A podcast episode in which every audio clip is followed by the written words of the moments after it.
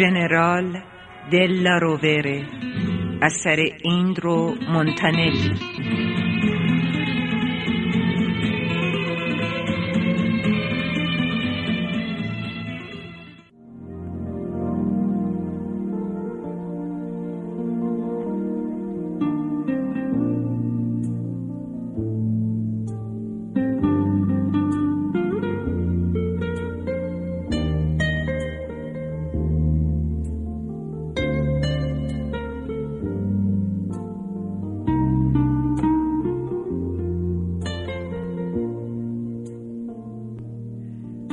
سرهنگ پس از مکسی کوتاه اظهار داشت.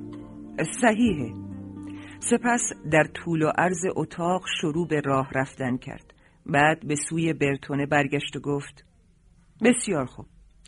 من در ژن شخصی به نام سرگرد گریمالدی رو می‌شناسم. افسری که به پیمان اتحاد با رفقای آلمانی خودش وفادار و جزء نیروهای مسلح جمهوری ناسیونال سوسیالیسته. گمان نمی کنید تکلیف این سرباز شجاع و صدیق اینه که هویت مسئول نهضت مقاومت رو اعلام کنه به خصوص که این کار پاداش بزرگی براش خواهد داشت. مثلا چه پاداشی؟ یک میلیون با سکه طلا و یک اجازه رفتن به کشور سوئیس. برتونه لیوانش را پر کرد و دهان خشک شده از این گفتگو را تازه نمود. سرهنگ گفت درباره گریمالدی گریمالدی بزرگ خوشحالم به شما اطلاع بدم که این عموی شما این موسیقیدان بزرگ که در ضمن استاد من هم بوده به هیچ وجه نمرده. برتونه بیان که از شنیدن سخنان سرهنگ مولر که دروغهای نخستین جلسه آشناییشان را یادآوری می کرد احساس خجالت یا تزلزل کند گفت آه آه بله تصور می‌کنم برادرزاده اون باید پیشنهادی رو که دوست صمیمی عموی هنرمندش می‌کنه بپذیره. سرهنگ با فشردن دگمه زنگ گفت من هم همین تصور رو دارم. سربازی وارد اتاق شد و کنار در مثل مجسمه ایستاد. این علامت خداحافظی بود. سرهنگ مولر که تا نزدیک در ژنرال را بدرقه کرده بود به سرباز گفت ایشان رو اسکورت کنید. و سلام خشکی ولی معدبانه به ژنرال داد.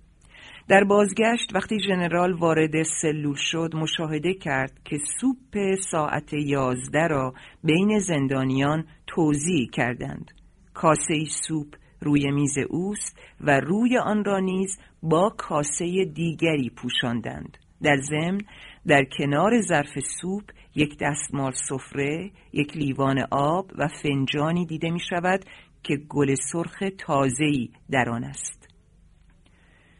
سرهنگ مولر هنگام بازگشت به هتل رژینا خبر غیر مترقبه ای را میشنود.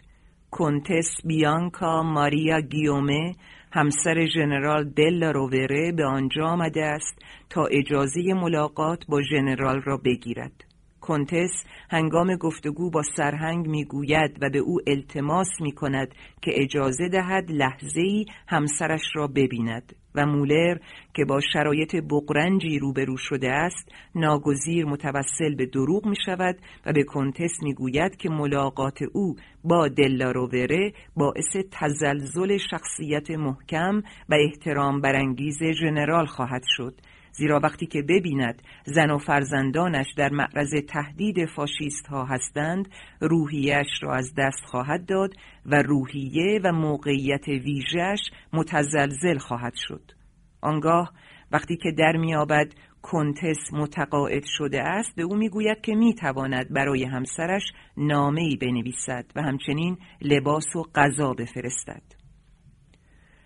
چند ساعت از شب میگذشت. در حالی که سراسر زندان سانویتوره در سکوت شبانه به خواب رفته بود ناگهان آژیرها به صدا درآمد. همین که اولین انفجارها در فاصله نزدیک رخ داد بند پنجم سانویتوره نیز تبدیل به کوره آتش شد.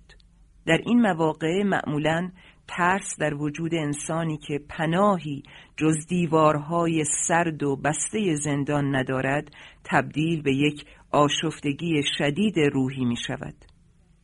زندانی درست مثل اینکه در تنگنایی بدون راه گریز افتاده باشد کنترلش را از دست می دهد و دست به کارهای عجیبی می زند. بعضی زجه می‌زنند و برخی تحت تأثیر هیجان و صداهای دلخراش دیگران تحریک می‌شوند با ضربه های مشت به در سلول ها میکوبند و فریاد می‌زنند. باز کنید قاتل ها باز کنید آدم کشا. استوار فرانس که جلوتر از سربازان مسلح با قدم های تند حرکت می کرد وارد راهروی بند پنجم شد. پیاپی در سوت خود میدمید و ضمن دعوت به حفظ آرامش زندانیان را تهدید می کرد اما کوشش های او در میان صدای مخوف انفجار بمب ها و فریادهای استراباور و گوشخراش زندانیان هیچ تأثیری نداشت. استوار فرانس که دیگر نمی‌دانست چگونه آرامش را به جهنم سانویتور بازگرداند بی اختیار در سلول ژنرال را باز کرد. ژنرال با پای برهنه و پیژاما به در حالی که به شدت ترسیده بود میله های پنجره سلول را با دست های مرتعش می فشرد. وقتی استوار فرانس را دید با او گلاویز شد. اما نگهبان قول پیکر آلمانی وی را عقب زد. با های بزرگ خود او را به دیوار مقابل در سلول فشرد و گفت پس شما می ترسید آقای ژنرال ایتالیایی؟ شما هم می ترسید کمک کنید تا این دیوانگان رو خاموش کنیم. من؟ بله شما. شما که همیشه آماده اید به همه کس دستور بدید. به این دیوانه های احمق دستور بدید ساکت بشن. جنرال او را که با چشمانی دریده و گستاخ همچنان منتظر پاسخ بود از روبرو نگاه کرد و گفت دستتون رو از سینه من بردارید آقا. استوار فرانس به آلمانی دستوری به سربازان همراه خود داد و آنان رفتند تا درهای سلولهایی را که زندانیان خود را به میله و پنجره های آنها آویخته بودند باز کنند. ژنرال با پای برهنه و موهای تقریبا ژولیده و پیراهنی که از شلوار بیرون زده بود در حالی که دستهایش را در هوا تکان می‌داد به میان راهروی زندان رفت نگاهی تند به سلول ها کرد و در حالی که کم کم بر خود مسلط می شد فریاد زد. آقایان آقایان آرامش خودتون رو حفظ کنید. خواهش می‌کنم آرام باشید. و در طول راه رو شروع به دویدن کرد. ایتالیایی های نجیب و مقاوم آرام باشید. با شنیدن کلمه ایتالیایی ها از زبان ژنرال فریادهای زندانیان فروکش کرد و چند لحظه بعد به کلی خاموش شد و غیر از صدای انفجار بمبها چیزی شنیده نمی‌شد.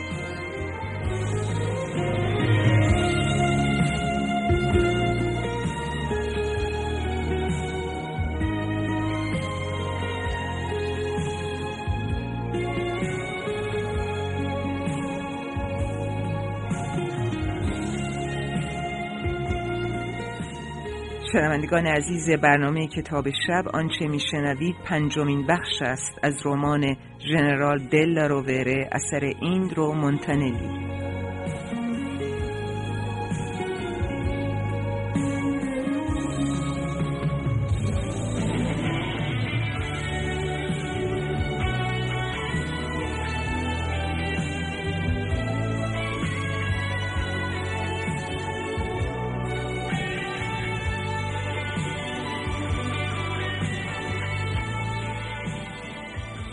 در این لحظه همه با چشمانی از هم دریده و تنوجانی تکیده از ترس در انتظار شنیدن سخنان ژنرال بودند. ژنرال تکرار کرد ایتالیایی ها هموطنان من به کسانی که ادعا می کنند می خواهند به ما درس بدهند جرأت خود را نشان بدهید. به اینها نشان بدهید که ما شجاعت مقابله با حوادث را داریم. ما از این بمب ها نمی ترسیم هر یک از این بمب ها ساعت آزادی ما رو نزدیک می‌کنه. همگی با هم فریاد بزنیم. زنده باد ایتالیا. زندانیان که به شدت تحت تأثیر کلام پرتنین ژنرال هموطن خود قرار گرفته بودند با آرامش و غروری شگفتانگیز با تمام نفس فریاد زدند زنده باد ایتالیا زنده باد آزادی.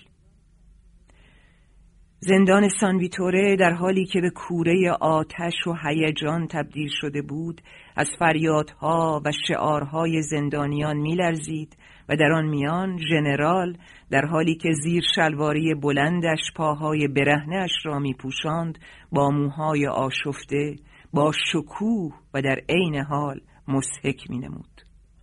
استوار فرانس که از شعار زندانیان براشفته و خشمناک بود گریبان ژنرال را گرفت با فشار به داخل سلول پرتاب کرد و در را بست استخوان ساق پای راست ژنرال به آهن پایه تخت خواب خورد. دردی شدید تعادل او را برهم زد و با تمام بدن روی تخت خواب افتاد. در خارج سلول بین ترکیدن بمب ها و صدای گوشخراش سوت استوار فرانس فریادهای زنده باد آزادی زنده باد ایتالیا زنده باد ژنرال همچنان ادامه داشت. ژنرال خسته و آزرده از درد استخوان روی تخت خواب دراز کشید با هر دو دست گوشهای خود را می فشرد. سرش را به این سو آن سو تکان می‌داد و زمزمه کنان می گفت نه نه نه فردای آن شب مهیب وقتی که سرهنگ مولر برای بازرسی و استماع گزارش وقایع شب پیش به زندان آمد ژنرال دل رووره را دید که روی چهار پایه سلول نزدیک میز چوبی کنار دیوار نشسته است. برای نخستین بار موهایش نامرتب و صورتش نتراشیده بود. سرهنگ در آستانه در سلول ایستاد و با صدای بلند طوری که زندانیان سلول های مجاور نیز میشنیدند با لحنی محترمانه گفت آقای ژنرال از کمک موثر شما در شب گذشته به افرادم برای بازگردوندن آرامش به زندان تشکر می کنم ژنرال به جای پاسخ در زاویه دیوار سلول جایی که هیچ کس از خارج نمی توانست او را ببیند مخفی شد و یک کتابچه از هم گشوده را مقابل چشمان سرهنگ گرفت. در بین صفحه های کتابچه ورقه‌ای بود که روی آن با حروف چاپی نوشته بود باد از سمت غرب میوزد سرهنگ مولر کتابچه را گرفت آن را بست و با چشمانی پرسشگر که شوق وافری در آن دیده می‌شد آهسته و با صدایی خفه پرسید چه وقت این کتابچه رو گرفتید؟ امروز صبح از چه کسی؟ ژنرال در پاسخ کمی تردید کرد سرهنگ با بیحوصلگی گفت چه کسی اون رو به شما داده؟ ژنرال گفت سلمونی شخصی به نام بنشلی. آه بله می‌شناسم. از کسانیه که حرف نمی‌زنن. ژنرال که هنوز آثار درد پا در صورت اصلاح نشده و خستهاش هویدا بود با لحنی آهسته اما مستاصل و التماسآمیز پرسید حالا تکلیف من چیه؟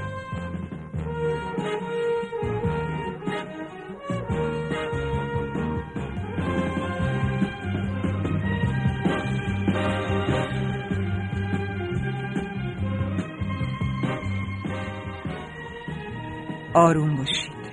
جواب یادداشت رو به وسیله رابط بفرستید. سپس با صدای بلند افزود. متاسفم آقای ژنرال من مسئول وضع کتابخونه زندان نیستم. سرهنگ در ادامه حرفهای خود جمله ای را که بر روی کاغذ کوچکی نوشته بود در دست ژنرال گذاشت و با آرامی گفت پاسخ بدید. منتظر باشیم که وزیدن باد قطع شود. آنگاه استوار فرانس را که بیرون سلول و در راه رو خبردار ایستاده بود صدا زد و محکم و آمرانه دستور داد. از امروز ژنرال خواهند تونست با سایر زندانیان هواخوری کنند. مراقبت مخصوص پایان یافته. وقتی ساعت هواخوری رسید و زندانیان دعوت شدند که به حیات بروند ژنرال از سلول خود خارج نشد. زندانیان دیگر هنگام عبور از مقابل سلول وی از شکاف میله ها ژنرال را می‌دیدند که متفکرانه به لبه پنجره رو به دیوار تکیه داده است. آن روز تمام مدت را ژنرال روی تخت خوابش ماند و حتی از قبول سوپ ساعت یازده صبح که اتفاقا قطعه گوشت کوچک درون آن بود و آب و رنگی تازه داشت خودداری کرد خورشید غروب کرده بود و پرتو بلورین ماه در دل آسمان آبی و بلند شبی آرام را نوید می‌داد. ژنرال شام خود را با اشتها خورد و از نگهبان خواست تا دستشویی خارج از سلول همراه او باشد. ژنرال که در اثر برخورد پا به پایه تخت هنوز میلنگید مقابل دستشویی سه انگلیسی زندانی را دید. افسران انگلیسی با دیدن ژنرال خود را کنار کشیدند و راه را برای او باز کردند. مسنترین آنها که چارلز نام داشت با لحنی دوستانه و سرشار از احترام به زبان انگلیسی خطاب به ژنرال گفت اسب خیر آقا این اولین بار بود که آن سه انگلیسی با یک زندانی ایتالیایی سخن می گفتند و نگهبانان هم از این بابت متحیر شده بودند. ژنرال با ناراحتی به آنها سلام داد و قدم را تند کرد. اما صدای چارلز او را مجبور ساخت تا بایستد و روی خود را برگرداند. چارلز با زبان ایتالیایی که کمی تردیدآمیز ولی صحیح بود گفت ما شما رو تحسین می کنیم ژنرال دلاروور جواب داد متشکرم آقایان. و به راه خود ادامه داد. بامداد روز بعد ژنرال دستور احضار سلمانی را می دهد. وقتی آن دو ظاهرا تنها می شوند، ژنرال کاغذ حاوی پیام را در جیب بنشلی می گذارد ولی این کار لو می رود و نگهبانان هر دو را دستگیر می کنند.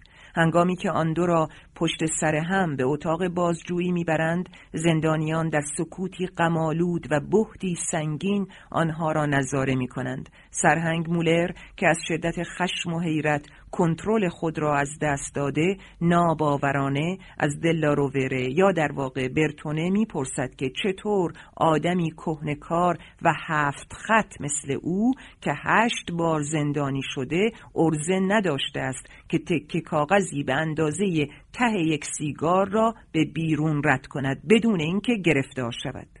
بعد ژنرال یا برتونه را به سلول انضباطی می‌برند و بانشلی را برای بازجویی نزد سرهنگ میآورند. در این گفتگو سرهنگ مولر به بانشلی وعده می دهد که اگر نام پیام دهنده را بگوید مجازات اعدام او را به چند ماه حبس تبدیل خواهد کرد. ولی بانشلی مردانه میستد و لب از لب نمی گشاید. او که مدام تفره می رود به سرهنگ می گوید که تنها ژنرال نام پیام دهنده را می داند. سلول انضباطی ژنرال از جمله سلول هایی بود که در اصطلاح زندانیان قبر نامیده می شود. چند ساعتی بود که ژنرال روی تخت چوبی زهوار در رفته آن چنباتمه زده بود و فکر می کرد. آنگاه صدای پای چند نظامی اس اس را شنید و پس از چند لحظه در باز شد و سربازان آلمانی جسد نیمه جان بانشلی را به داخل سلول انداختند. دلارووره که از وحشت بی حرکت شده بود مدتی همچنان ساکت بر جای ماند و بعد به طرف جسدی که با صورت به زمین افتاده بود رفت پهلوی او زانو زد سر و شانه های آن بدن له شده را نوازش کرد و با زمزمه ای سرشار از اندوه و همدردی گفت بانشتی بانشتی با تو چیکار کردن؟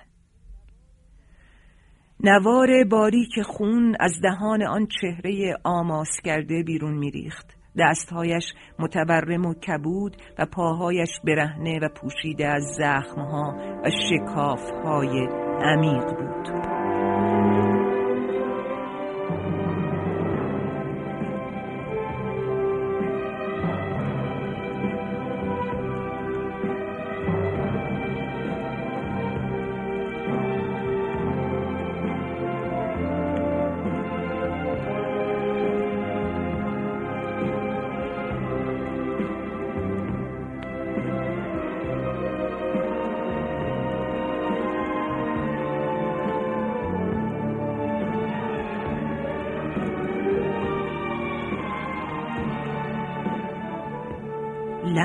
بر شما آدم کشم. آه بانشلی چه به روز تو آوردن.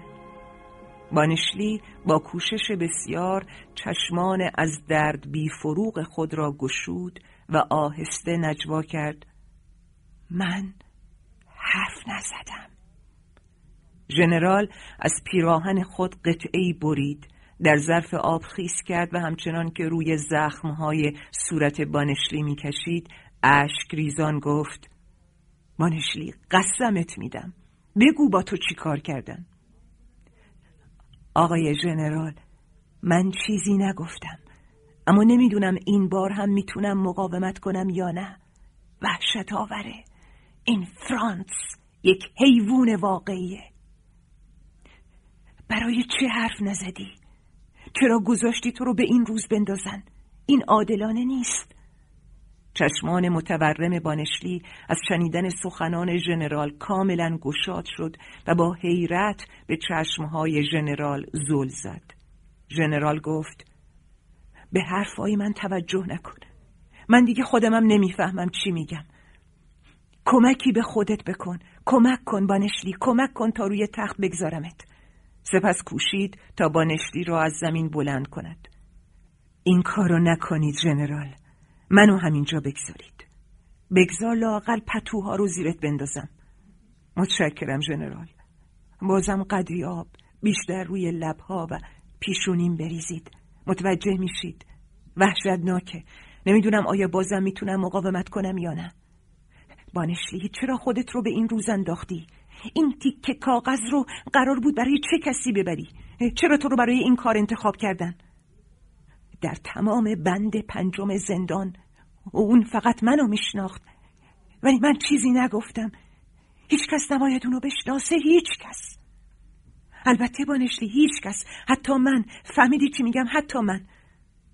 آقای ژنرال حتی شما. بله بانشلی حالا سعی کن یکم استراحت کنی. همه جایی تنم به خصوص بازوها و پاهام درد می‌کنه.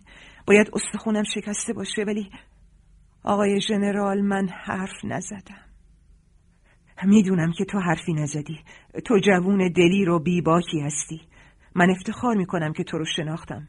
ژنرال نیمتنه خود را درآورد. آن را دور سر جوان پیچید. بعد روی تخت خواب چوبی زانوها را بغل گرفت و به فکر فرو رفت و همچنان مرد مجروح از شکنجه آلمان ها را که در بیهوشی کامل به نظر می رسید خوابیده است نگاه می کرد. با پدیدار شدن روشنایی خورشید سپید دم که از سوراخ بادگیر به درون سلول انضباطی نفوذ می کرد، ژنرال از صدای پای نگهبان از خواب بیدار شد. نگهبان سینی کوچکی با دو لیوان چای سیاه رنگ به درون سلول آورد و بی آنکه حرفی بزند سینی را روی تخت گذاشت و خارج شد. ژنرال برخاست. یکی از لیوانها را برداشت و نزد بانشلی که هنوز نیمتنه ژنرال را دور سر داشت و در خواب بود برد. با ملایمت بازوی او را تکان داد ولی بانشلی تکان نخورد. نیمتنهش را از دور سر او باز کرد. پیشانیش مثل یک تکه سنگ مرمر سرد بود. ژنرال دست پاچه پتو را از روی بدن سلمانی کنار زد. تمام تشک زیر بدن مرد مجروح به مرداب سیاه رنگی از خون تبدیل شده بود. ژنرال که دچار ترس و دلاشوبه شده بود از جا پرید. نگاه بیرمق و رنجیده بانشلی متوجه ژنرال بود و هنوز خورده شیشه ای را که با آن رگهای مچ خود را بریده بود در دست داشت. دلاروور قدمی به عقب برداشت و جویده جویده با خود تکرار کرد. مرده. خود را به در سلول رساند و فریاد کشید. مرده! در رو باز کنید قاتل ها تقریبا بلا فاصله خبر مرگ بانشلی در سراسر بند پنجم پخش شد و همزمان خبر دیگری منتشر شد که ژنرال به طوری شکنجه شده که در حال اقماست سه زندانی انگلیسی خبرها را پخش می کردند و این اولین بار بود که آنها در مورد مسائل دیگر زندانیان قدمی بر می داشتند. شایع بود که دو قربانی زیر سختترین شکنجه های آلمان ها دهان باز نکردند. تنها ژنرال با توف کردن یکی از دندانهای خود به چهره استوار فرانس فریاد زده این را برای فرستید.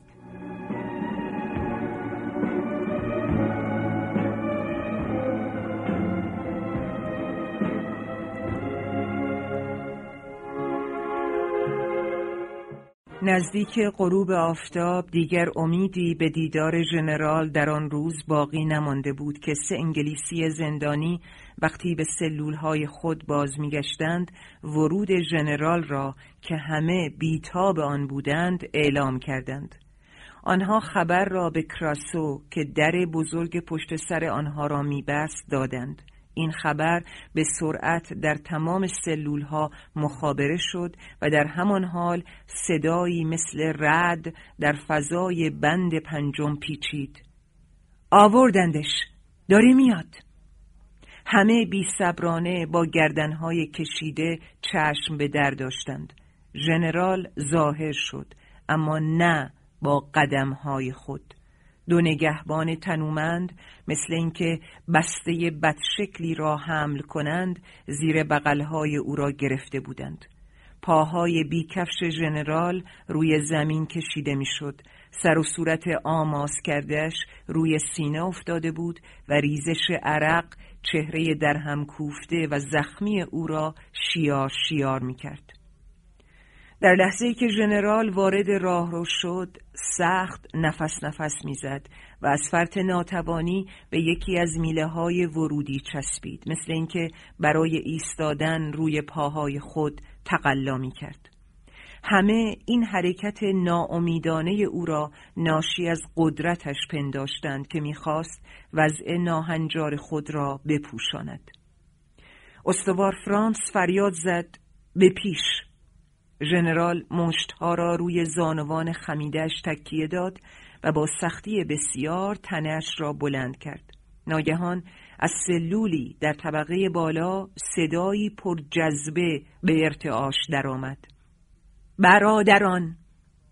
دو سه صدای دیگر با او هماوایی کردند و بلندتر فریاد زدند. ایتالیا!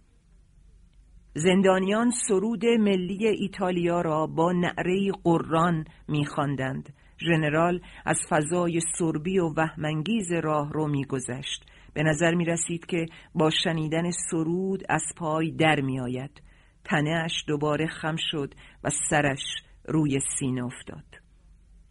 استوار فرانس که از واکنش زندانیان و شنیدن سرود ملی ایتالیا دست پاچه شده بود خواست بازوی ژنرال را بگیرد که او با حرکتی تند بازوی خود را از میان پنجه های بزرگ استوار خلاص کرد و صورت در هم شکستش را که بر اثر پوسخند شکل مهیبی یافته بود و در آن خشم کینه، تحور، مقاومت و تحقیر دیده می‌شد به سمت صورت متوحش رئیس نگهبانان گرفت و چنان به او نگریست که قول آلمانی قدمی به عقب برداشت و بی حرکت ماند. اکنون ژنرال سر را کاملا بالا گرفته و سینه را جلو داده بود و با حالتی مصمم و پرخاشجو چنان که در رأس یک لشگر برای گرفتن سان و رژه باشد گام بر می داشت و اگر کراسو که کلاهش را در دست گرفته بود در سلول او را باز نمی کرد از مقابل آن نیز می گذشت. هنوز از چهارچوب در سلول به داخل نرفته بود که قوایش تحلیل رفت و از پشت روی تخت خواب افتاد. در این موقع انفجار صدای کف زدن ممتد زندانیان تمام بند پنجم و صدای شنیدن ساکت باشید و نظم را حفظ کنید نگهبانان را به طور مبهم میشنید و عطر مطبوع گلهای چیده شده از باغچه زندان را در سلولش استشمام می‌کرد.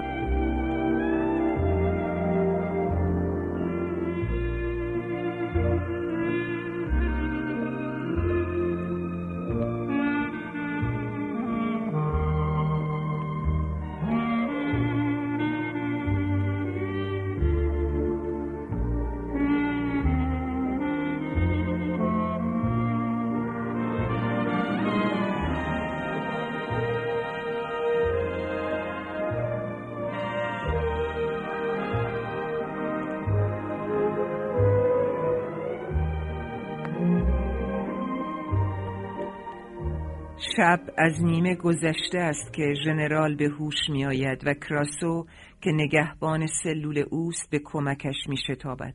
آن دو در این هنگام درباره مرگ دلاورانه بانشلی سخن می‌گویند و کراسو به ژنرال یادآور می شود که همه حتی مردم بیرون از زندان می‌دانند که بانشلی حرف نزده است زیرا همه به او اطمینان داشتند ژنرال گفت آها بله.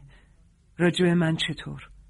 کراسو با حیرت پرسید شما ژنرال و بعد مثل اینکه مطلب مسحکی شنیده باشد خنده کوتاهی کرد. خواهش می‌کنم کمی آب روی سرم بریز. انگار داره میترکه. کراسو در نهایت احترام دستور ژنرال را اطاعت کرد و گفت برای شما یک بسته و یک نامه آوردن ژنرال می‌خواید اونها رو ببینید؟ بله. نگاه کن ببین چیه. کراسو با دودلی لفاف بسته را باز کرد و گفت سه پیراهن و یک دست کت و شلوار عالی جناب. شش دستمال و یک لباس راحتی منزل.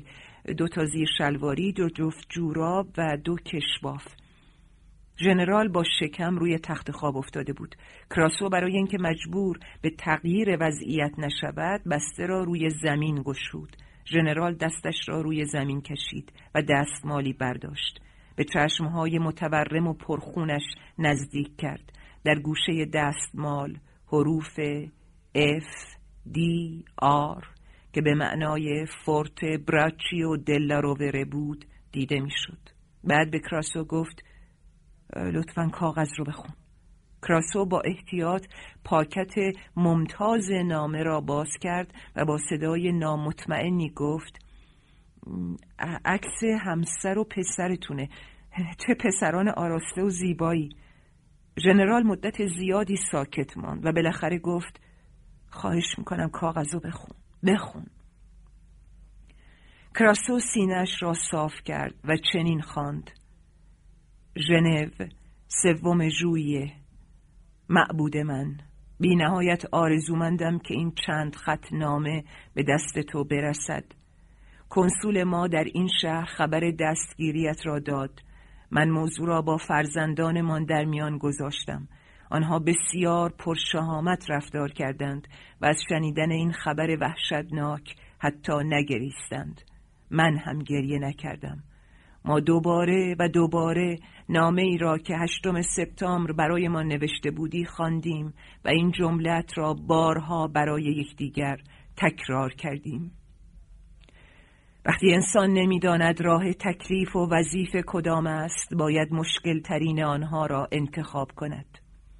حال بچه ها خوب است و خوب هم درس می‌خوانند. ما برای تو دعا می کنیم و قلب و روح و فکرمان پیش توست. در هر لحظه و هر موقع هر چه اتفاق بیفتد بدان که من از اینکه افتخار همسری تو را دارم به خود میبالم. من سرنوشت خود را با سرنوشت هیچ زنی عوض نخواهم کرد. با بهترین آرزوهایم برای تو. همیشه به یاد تو هستم بیانکا ماریا. برای چند لحظه سکوت فضای دلگیر سلول را پر کرد. ژنرال که نشان می‌داد مایل است دوباره به خواب رود بیان که حرکتی کند پرسید به عقیده تو کراسو منظور از جمله راه انجام دادن وظیفه رو به مشکل ترین طریق انتخاب کن چیه؟ نگهبان ایتالیایی با مکسی کوتاه عبارت نامه همسر ژنرال را به خاطر آورد و پاسخ داد عالی جناب منظور همسرتون اینه که وقتی نمی‌دونید راه انجام دادن وظیفه و تکلیف چیه خب باید مشکل ترین راه را انتخاب کنید به نظر می رسید که ژنرال دوباره به خواب رفته است. کراسو نامه و عکس را روی بازوی ژنرال گذاشت و بی صدا از سلول خارج شد. ژنرال حرکتی نکرد. کمی بعد قطرات اشک بر روی عکس که اینک به دست گرفته بود و بر سینه می جاری شد.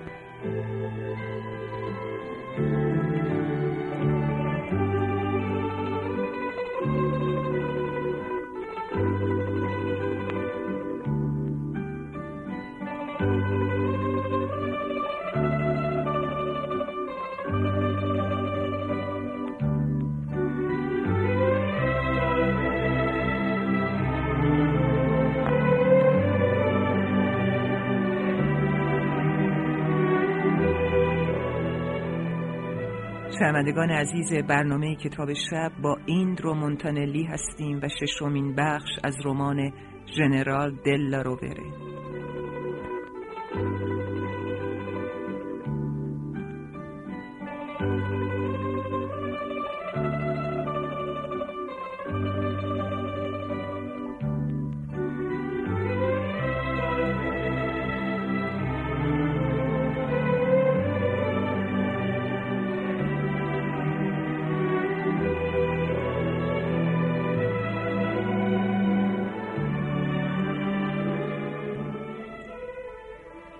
خبر امتناع ژنرال از استراحت در درمانگاه فورا در سراسر زندان. زندانی که برای استراحت ژنرال از همیشه ساکت تر بود انتشار یافت.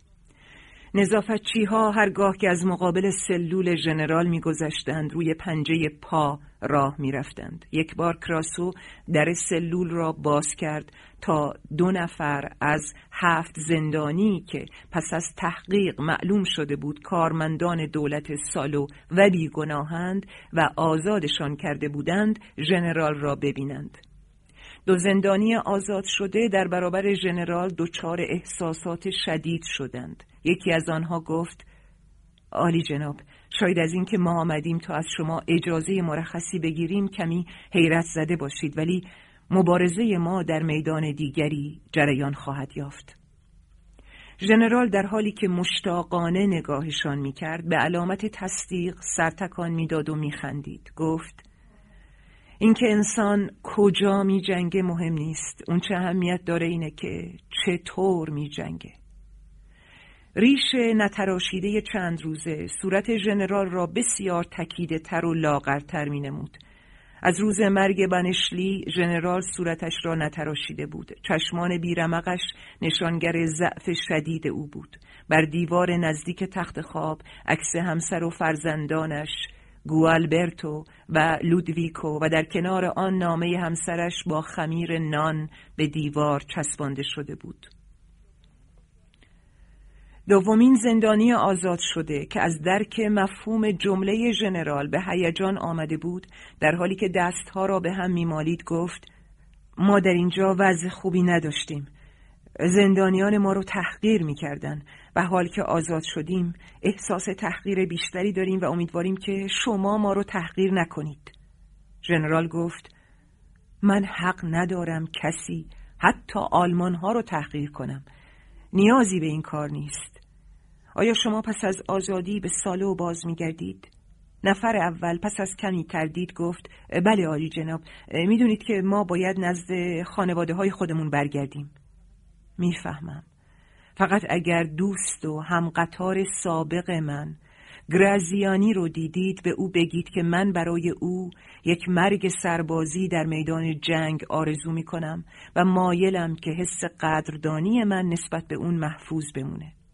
بعد بدون اینکه با آنها دست بدهد با جستی بزرگ منشانه از آنها خداحافظی کرد.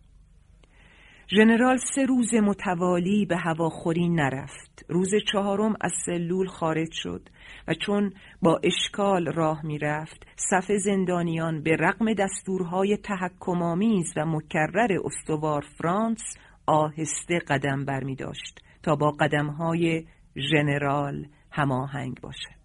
استوار فرانس که برای انجام کاری به دفتر خود رفته بود پس از مراجعت نزد ژنرال رفت و با صدایی که همه آن را بشنوند گفت اگر مطلبی دارید که با سرهنگ مولر در میون بگذارید و یا اگر از ایشان تقاضایی دارید سرهنگ خوشوقت خواهند شد که شما رو ببینند. ایشان هم اکنون در دفتر زندان هستند.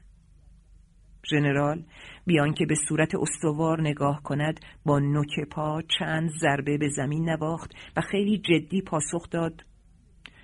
من نه چیزی دارم که به اطلاع سرهنگ برسونم و نه از اون تقاضایی دارم.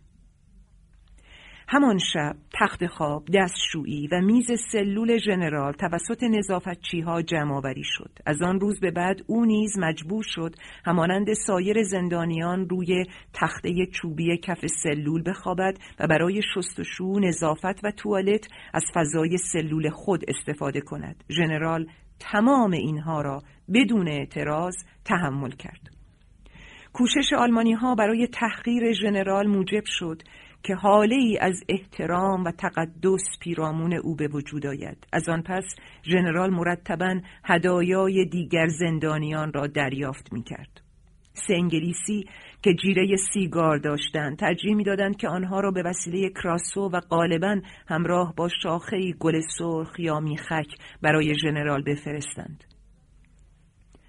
ژنرال می‌دانست که این گونه ابراز احساسات چه عوارض و عواقبی دارد و اغلب برای اجتناب از این عواقب با وجود گرمای خفقان آور دستور داده بود در سلول را ببندند. ساعتهای متمادی در طول و عرض سلول قدم می‌زد. گاه روی چهار پایه می نشست و به عکس و نامه نصب شده روی دیوار چشم می دوخت. یک روز از کراسو کاغذ و مداد خواست سپس تمام روز را به نوشتن پرداخت سه نگهبان ایتالیایی هر از گاه وارد سلول او می شدند تا تقاضاهایش را برآورند. آنها بین صفحات کتابی سه پاکت می دیدند با عنوانهای به همسرم، به لودویکو و به گوالبرتو که هر روز به زخامت برگهای درون آنها افسوده می شد.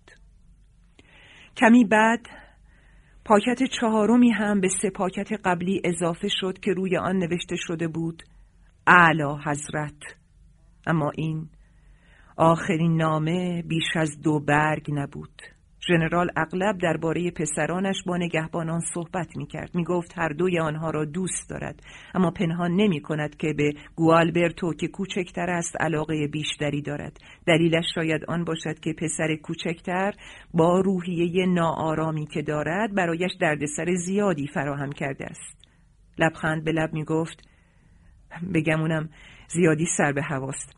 هرچند همه چیزش به خود من رفته اما اطمینان ندارم که شانس داشتن همسری به خوبی همسر منو داشته باشه. نگهبانان عکس ها را می‌دیدند و اقرار می‌کردند که پسر کوچکتر بی اندازه شبیه ژنرال است. بعد ژنرال پسر بزرگتر را تحسین می‌کرد که دقیق و جدی و چابک است و بدین ترتیب در ستایش بین پسرانش توازن برقرار می‌شد. دیگر ژنرال را نه برای ملاقات با سرهنگ مولر و نه برای بازجویی نخواستند مانند زندانیان عادی دیگر بود که کسی به آنها اهمیت نمی‌داد. یک روز هم او را مانند بسیاری از زندانیان دیگر بخش های سانویتوره به اردوی مرکزی آلمان ها بردند. اعزامی ها تصور می کردند به آلمان فرستاده می شوند ولی بعد معلوم شد که مقصد آنها شهر فوسولی است به ژنرال اجازه داده شد که مثل بقیه بارهایش را بردارد. کراسو که غمگین مینمود به او کمک کرد تا اساسیش را ببندد. ژنرال پس از دریافت بسته همسرش هرگز لباسهای زیر یا نیمتنه آن را نپوشیده بود. آنها با همان نظم و ترتیب نخستین در بسته‌بندی خود قرار داشتند. دیگران با خوشحالی بارهایشان را حمل می کردند و ژنرال فقط نامه و عکس روی دیوار را با خود برداشت.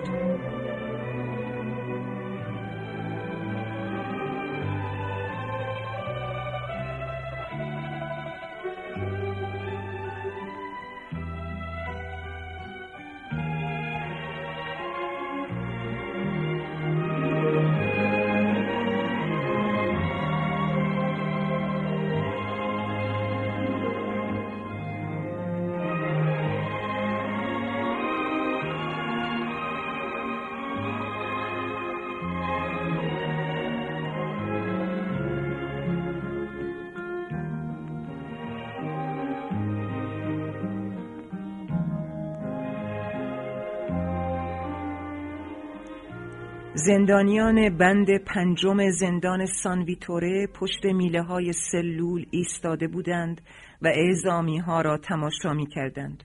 ژنرال دستها را به سمت بناگوش خود می برد به همه سلام نظامی می‌داد و خداحافظی می کرد.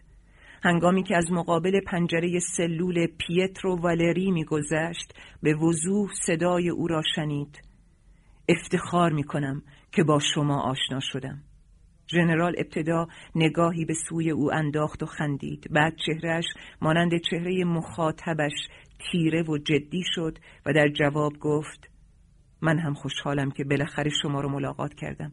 البته بهتر بود در جایی دیگه و به نوعی دیگه یکدیگر رو ملاقات می کردیم بدون شک اینطوره. ژنرال گفت خداوند پشت و پناه شما. پیترو والری پاسخ داد من ناظر و شاهد شهامت و جسارت شما بودم ژنرال و هرگز اون رو فراموش نخواهم کرد. در لحظه ای که ژنرال از نرده های در آهنین بند پنجم عبور می کرد صدای خدا نگهدار زندانیان از درون سلول ها بلند بود. در باغ سه انگلیسی او را دیدند که سوار کامیون می شود و با شادمانی فریاد زدند. شما به راستی مرد بزرگی هستید. به سلامت. ژنرال به آنها سلام نظامی داد. سه انگلیسی پاسخ دادند. خدا حافظ دلاور چگونه و برای چه در فسولی تصمیم به اعدام آن شست و هشت تبعیدی زندان سانویتوره گرفتند معلوم نیست و هرگز نیز حقیقت آن معلوم نخواهد شد. فقط می‌دانیم که آن شست و هشت نفر را از کلبه های چوبی بیرون کشیدند. مقابل دیواری به صف کردند و بدنشان را به رگبار مسلسل بستند. چند روز بعد گزارشان اعدام به دفتر سرهنگ مولر در ستاد فرماندهی رسید که در آن نوشته شده بود هنگامی که ژنرال به سرنوشت خود و سایر تبعیدیان پی برد تقاضا کرد تا در لحظه اعدام لباسی را که همسرش به زندان فرستاده بود بپوشد. به او اجازه دادند و ژنرال با لباسی تمیز کاملا اتو کشیده شده با گامهایی مطمئن و در حالی که عینک یک چشم خود را به صورت داشت به محل اعدام رفته بود. لحظه قبل از صدور فرمان آتش ژنرال گامی از صف جلوتر آمده و فریاد زده بود زنده باد ایتالیا. در جیبهای او چهار نامه پیدا کردند. یکی به عنوان همسرش کنتس بیانکا ماریا دلا رووره دومی برای لودویکو فرزند بزرگتر سومی به نام گوالبرتو پسر جوانتر و چهارمی نامه به عنوان پادشاه ایتالیا بود سرهنگ مولر نامه ها را گرفت و چون در پاکت ها باز بود آنها را بست معاون خود سروان شرانس را خواست و به او دستور داد پاکت ها را توسط کنسولگری ایتالیا در ژنو برای همسر ژنرال بفرستند. سروان شرانس که از آغاز در جریان نقشه خود آمیز سرهنگ مولر بود با بهت فرمانده خود را نگاه کرد. به نظر او این یک شوخی حزنانگیز و نهایت بیزوقی بود. سرهنگ مولر با تکان دادن سر به معاونش گفت این تنها وسیله که خبت و اشتباه خود رو در تیرباران این شخص جبران کنیم. تصور غلط ما آلمانی ها درباره این کشور اونه که اون رو با جنرال های حقیقیش ارزیابی می‌کنه